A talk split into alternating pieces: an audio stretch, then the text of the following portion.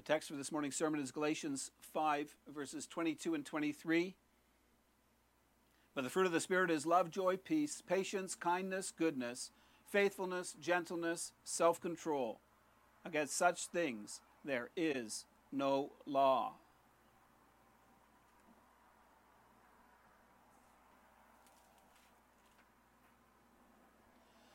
Beloved congregation of our Lord Jesus Christ, today we celebrate Pentecost, the outpouring of the Spirit. 50 days after Christ's resurrection, 10 days after going up into heaven, the Lord Jesus poured out the Spirit on his church. It was an earth changing event. With the outpouring of the Spirit, we've moved into the last days. The effects of the Spirit's coming were obvious in the early church. Through his mighty work in their hearts, thousands of people were convicted of their sins. They repented. They believed in the Lord Jesus Christ. Daily the church grew, both in number and in faith. But how about today? Does the Spirit still work today? What effect does the outpouring of the Spirit have on our lives? Does He change our lives? How we think? What we feel? The way in which we live? Why then do you sometimes get so anxious and worried in your life? Why do you get upset when things don't go your way in life? Is your discontent a fruit of the Spirit of God? Brothers and sisters, how well do you get along with others around you? And how do you treat the people that you disagree with? Are there people to whom you struggle to even say a cheerful hello? Are your anger, resentment, bitterness, your inability to forgive a fruit of the Spirit of God? And what's your character like? Would others describe you as easy to get along with? Or are there aspects of your personality that really rub others the wrong way? Is your lack of self discipline or self control a fruit of the Spirit of God? In our reading from Galatians 5, Paul encourages us to walk by the Spirit and not to gratify the desires of the flesh. Paul makes it sound so easy. He says in Galatians 5:24 that those who belong to Christ Jesus have crucified the flesh with its passions and desires. Yet in our lives, we so often see the opposite. While our flesh, with its passions and desires, has been nailed to the cross, it's still putting up a tremendous fight to stay alive. The works of the flesh can dominate our lives so strongly. At times, we see so little of the fruit of the Spirit in us. It makes us feel ashamed, it can even cause us to despair. For we know that Paul said that those who do the works of the flesh shall not inherit the kingdom of God. Pentecost reminds us of our great riches. Jesus Christ has sent the Spirit to live in our hearts. It's a promise that's been made to each one of us at our baptism. We'll hear that promise reaffirmed at the baptism of Brindley Vienendahl this morning. We are partakers of Christ's anointing. We share in all his treasures and gifts. We have received so much. But now we're also called to render much. God calls us to bring forth the fruit of the Spirit in our lives. I preach to you God's word under the following theme God has granted us his Holy Spirit so that we may bring forth the fruit of the Spirit. We'll see the source of the fruit, the variety of the fruit, and the purpose of the fruit. In Galatians 5, Paul addresses an important question How do we overcome the desires of our sinful flesh? We know that by nature our hearts are evil, that we're slaves to sin. Genesis 6 5 says that the Lord saw that the wickedness of man was great in the earth, that every intention of the thoughts of his heart was only evil continually. Jeremiah 17, verse 9 says, The heart is deceitful above all things and desperately sick. How do we as Christians fight against the desires of our sinful flesh? Paul acknowledges that the problem is real. He speaks of how the desires of our sinful flesh are manifest in actions. He commands us not to fulfill the lust of the flesh. Paul writes, Now the works of the flesh are evident sexual immorality, impurity, sensuality, idolatry, sorcery, enmity, strife, jealousy, fits of anger, rivalries, dissensions, divisions, envy, drunkenness, orgies, and things like these. One who is a Christian needs to put off such works. But how do we do so? The preachers that were visiting in Galatia taught the congregation one way of combating the works of the flesh. They emphasized the importance of the law of Moses. They said the way to avoid such sinful works was to do good works. Their basic message was that it was by keeping the law that the congregation would be saved. Yes, Jesus Christ was important. But in addition to him, you also needed to keep the law. You especially needed to be circumcised. These false teachers stress salvation is not by faith alone, but also by doing the works of the law. In response, Paul encourages the Galatians to stand fast in the freedom Christ has earned for them. He said that if they tried to be justified by the law, they had fallen from grace. Good works are not a means by which we can attain salvation. Paul writes, For you are called to freedom, brothers.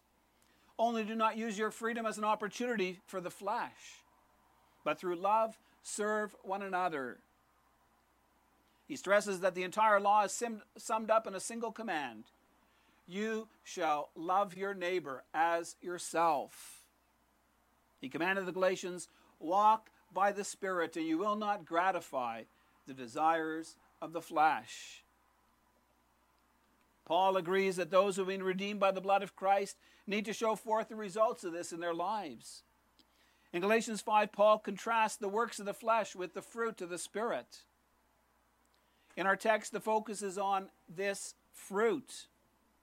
Paul lists different virtues or attributes or qualities that mark a God fearing life. But he doesn't call them the marks of the Christian or the characteristics of a spirit led life. Paul calls them fruit. And that's significant. The Bible speaks more often about fruit. It uses the image of fruit to represent what's good, what is desirable. When Genesis mentions the wonders of the Garden of Eden, it mentions every kind of fruit tree. When the spies went forth into the land of Canaan, they brought back the fruit of the land to indicate what a marvelous place it was. When Revelation paints a picture of the new creation in all of its glory, it speaks about the tree of life bearing 12 kinds of fruit. Fruit is a picture of what is good, what's wholesome, what's desirable. Work is the result of effort being put forth. A machine in a factory works, it puts out a product.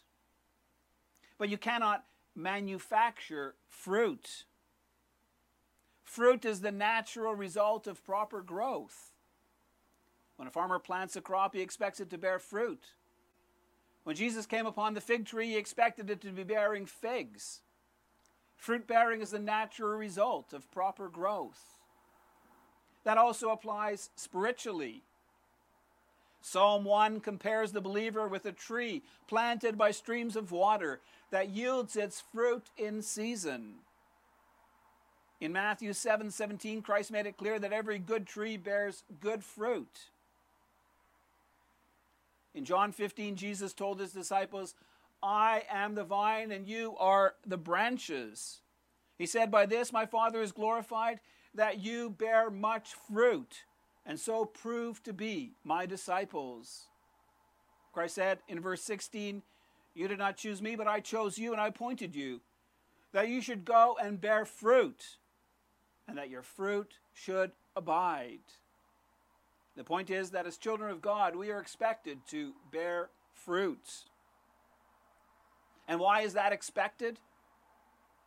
Because we've been given the Holy Spirit to live in us. At Pentecost, the Spirit of God was poured out on the church. The baptism of the Holy Spirit took place. It's good to be reminded that the Spirit of God is the Spirit of life. At our baptism, the Holy Spirit assured us He will dwell in us.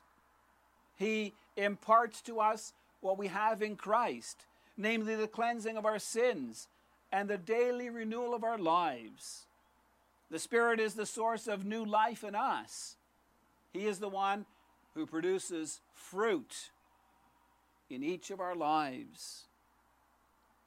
Growth and fruit bearing are totally dependent on God's work.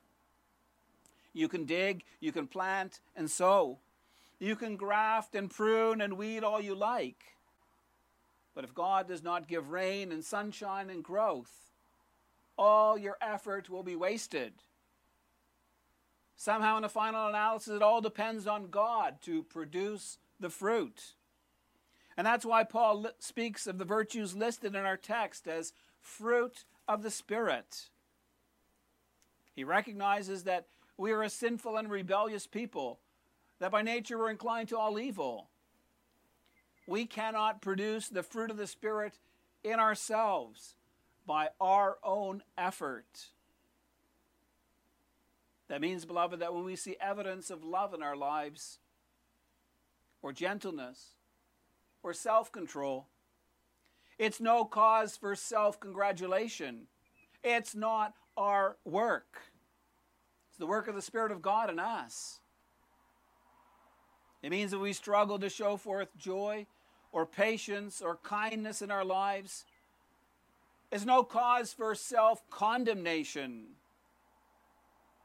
Instead, we get down on our knees. We pray to God to work in us by the Spirit. And we do so confidently, knowing our Heavenly Father has promised to give His Spirit to those who ask Him. The Holy Spirit is the source of life in us. When we bear fruit in our lives, the praise and the glory go to God. It's God's work in us that produces the fruit of the Spirit in our lives. Yet this does not mean that we are freed of any human responsibility. Just imagine that, in your opinion, gardening and plants and flowers and fruit bearing were completely God's responsibility. So you never bother digging your garden or weeding or mowing your lawn. Your fruit trees are never pruned or sprayed. The result would be that weeds would overtake your garden, your lawn would become a jungle, your fruit production would decrease dramatically as time went on. Beloved, you cannot indulge in the acts of the sinful flesh mentioned in Galatians 5 19 to 21, and then still expect the Spirit to produce the fruit of His work in your life. In Galatians 6, Paul says, Do not be deceived. God is not mocked. For whatever one sows, that he will also reap. For the one who sows to his own flesh will from the flesh reap corruption. But the one who sows to the Spirit will from the Spirit reap eternal life. You see, there's a principle at work in the plant kingdom. If you want a harvest of carrots, you've got to plant carrot seed. You can't sow cabbage and expect to reap a crop of potatoes. You always reap what you sow. That also applies spiritually. If the Holy Spirit is to produce good fruit in your life, you must plant good seed. There's an old proverb that puts it so nicely sow a thought and you reap an act. Sow an act and you reap a habit sow a habit and you reap a character, sow a character and you reap a destiny. In spiritual things, what we sow has to do with our lifestyle. It has to do with what kind of friendships you develop, young people, with the type of music that you listen to and the kind of videos that you watch, with where you go and what you do on Friday or Saturday night. God is not mocked. You will reap exactly what you sow. The fruit of the Spirit is produced in those who plant good seed. It's produced in those who hear God's word, in those who seek to submit to God with an obedient life, in those whose lives are focused on showing forth love to their neighbor. In our first point, we've seen the source of the fruit of the Spirit. It's the Holy Spirit who produces fruit in our lives. In our second point, we'll see the variety of the fruit of the Spirit.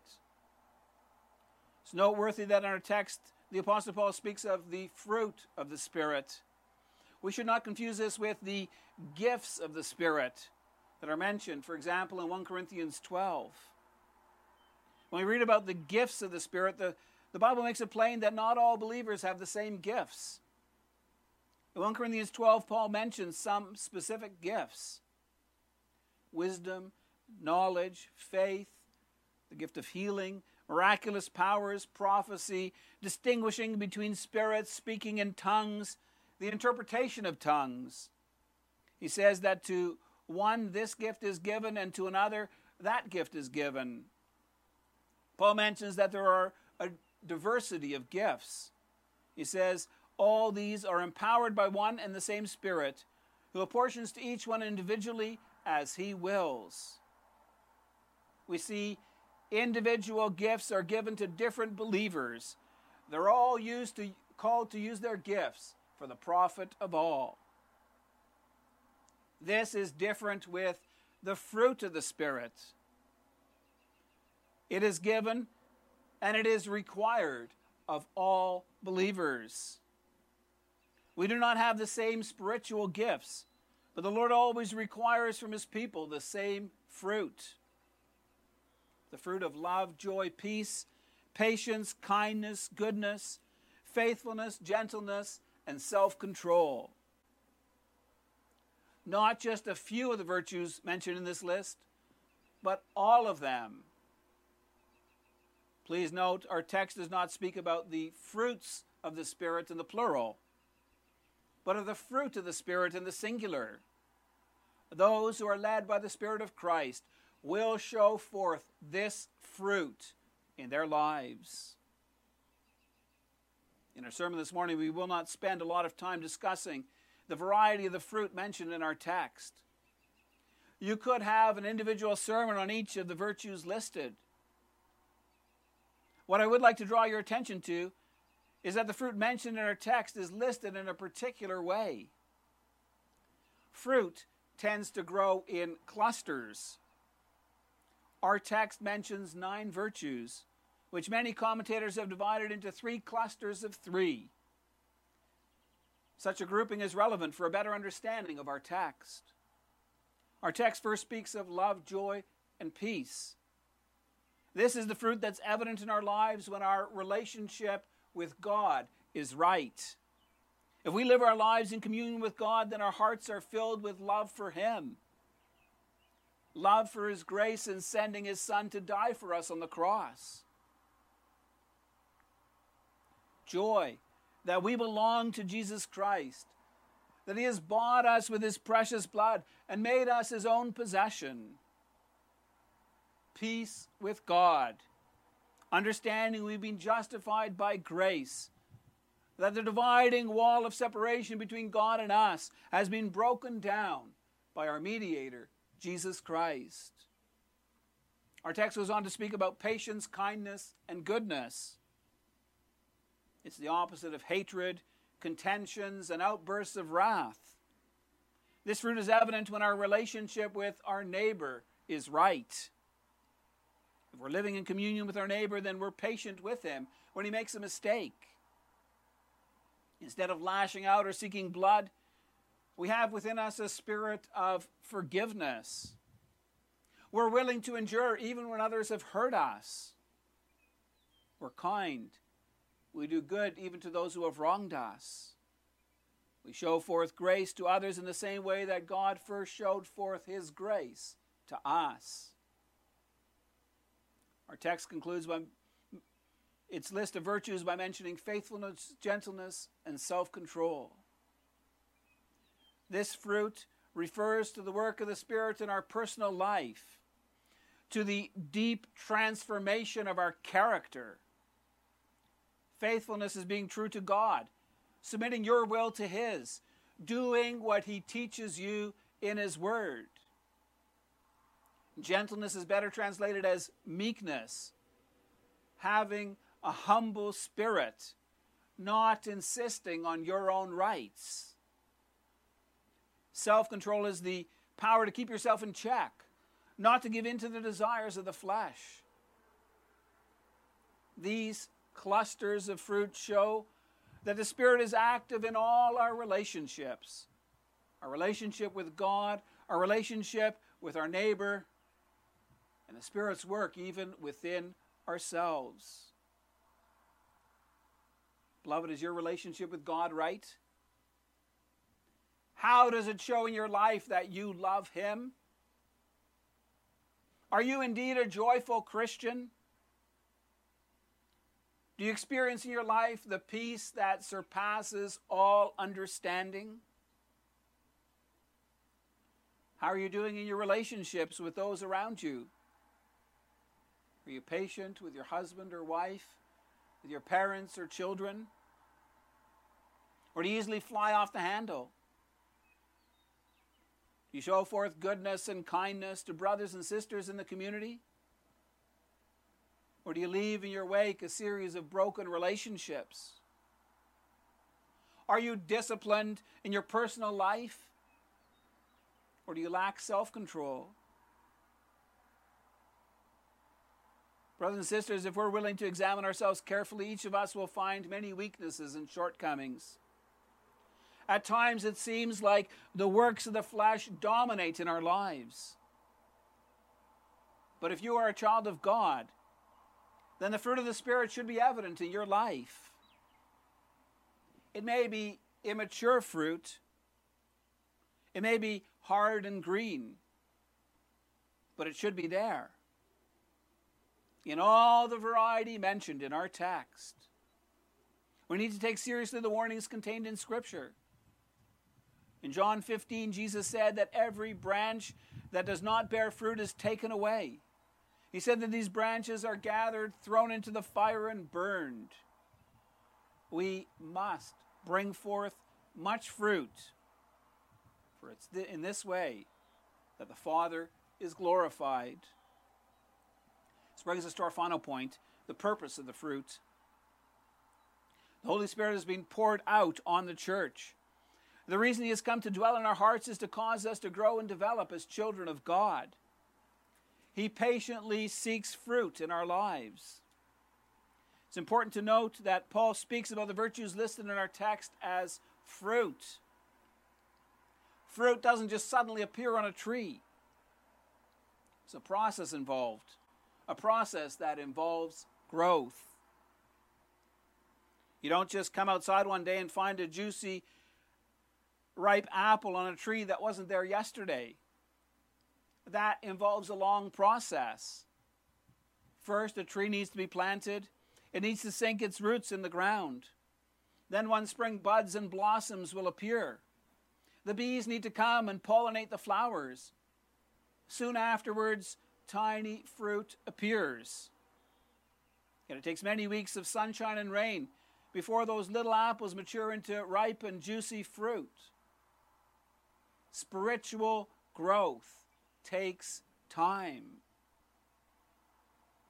Those tiny little apples that appear in spring are fruit. Though they're very small, though they haven't fully developed, they are fruit. And so it is in our lives as Christians. We need time to mature, basking in the warmth of God's love, nurtured by the food of God's Word. Even though our joy may not be full, even though our peace is often broken, does not mean that the fruit of the Spirit is absent in our life. We, not, we may not always be patient or exercise self control. Our fruit is often hard and green, often a long way from maturity. And yet, the Holy Spirit continues His work in the children of God. He develops in us a new nature, a new person, a Christian character, the mind of Christ. Do you know how we grow into fruitful trees? The Bible gives us some pointers. Psalm 1 and Jeremiah 17 teach us we need to trust in the Lord and to delight in His Word. Those who do so are like a tree planted by the waters, which spread out its root by the river, which bears fruit abundantly. In John 15, Christ tells us we need to abide in Him. Jesus Christ must be central in our lives.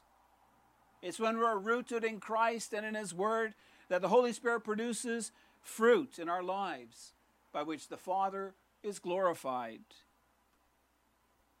Further, beloved, we should not be discouraged when we face hardships and trouble in our lives.